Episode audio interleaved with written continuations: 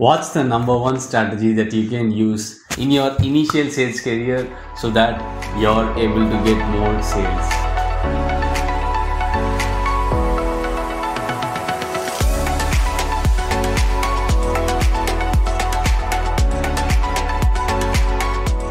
Uh, once I had this experience. So when I was coming home from office in car, uh, I stopped by the petrol bunk to just fetch some groceries and at the same time fill fuel for my car.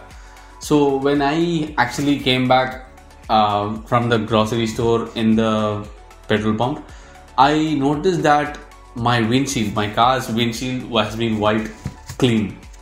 So I was wondering who actually made this and uh, what was the intention about for the person to do that in my car because this was something unusual that I faced that day. Started looking around uh, in the petrol pump to see if I can identify that person who did this to my car. When I was looking around, I saw a person wiping the windshield of another car in the petrol pump in the same petrol pump that I was seeing there. So I directly walked up to him and asked him this question. So are you the person who wiped up my windshield? Because I I am pretty sure that it was not neat, it was not clean when I uh, that drove into the petrol pump. So he told me yes, he was the person. So I asked him another question. So why did you do that? Because I have not asked you to do that, but why have you done that? So he was telling me that he had this solution which can wipe uh, windshields in just a minute and he just used 60 seconds to wipe my windshield and that is why it's so clean. You know what happened there? After that moment i started asking him more questions about the product about the solution that he was selling there.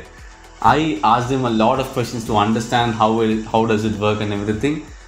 And i gave my credit card without even asking the price of the product and the most exciting part and the most exciting was not the sale that happened for the solution but it was after that so when i uh, when i uh, wanted to swipe my credit card for that solution he also suggested me another thing uh, Vinod, I also see that you have a busy schedule, and I also understand that uh, the windshields with the solution is going to make your life much easier. But when you're using this kind of wiper that I am using right now, this is going to help you clean the windshield without even touching the liquid or the solution. Because it, it actually had a spray inbuilt to it which we can refill it from the solution itself. So he ended up selling me that wiper as well along with the solution.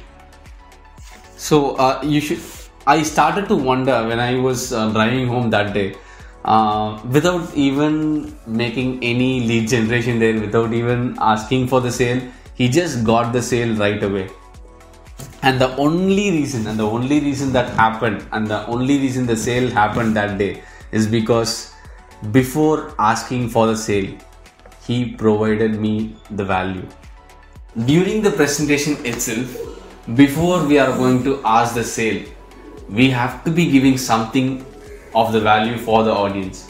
When you're asking for a sale without even providing a value for the customer, how can we expect the customer to pay the money without even getting the value for the money? Right? So, you have to be providing value. The value that you're going to provide can completely depend on the product or the service that you're providing for the customer, but we have to ensure that the value the value that we are providing is much more the value of the money they're going to pay for the sale. In other words it just means that the customer has got so much value already in hand be- before even paying for the product that you're going to sell. And that is where the customer feels happy to pay the to pay the price for the product that you're going to give them and at the same time you feel happy to make that sale. And that is where we get happy selling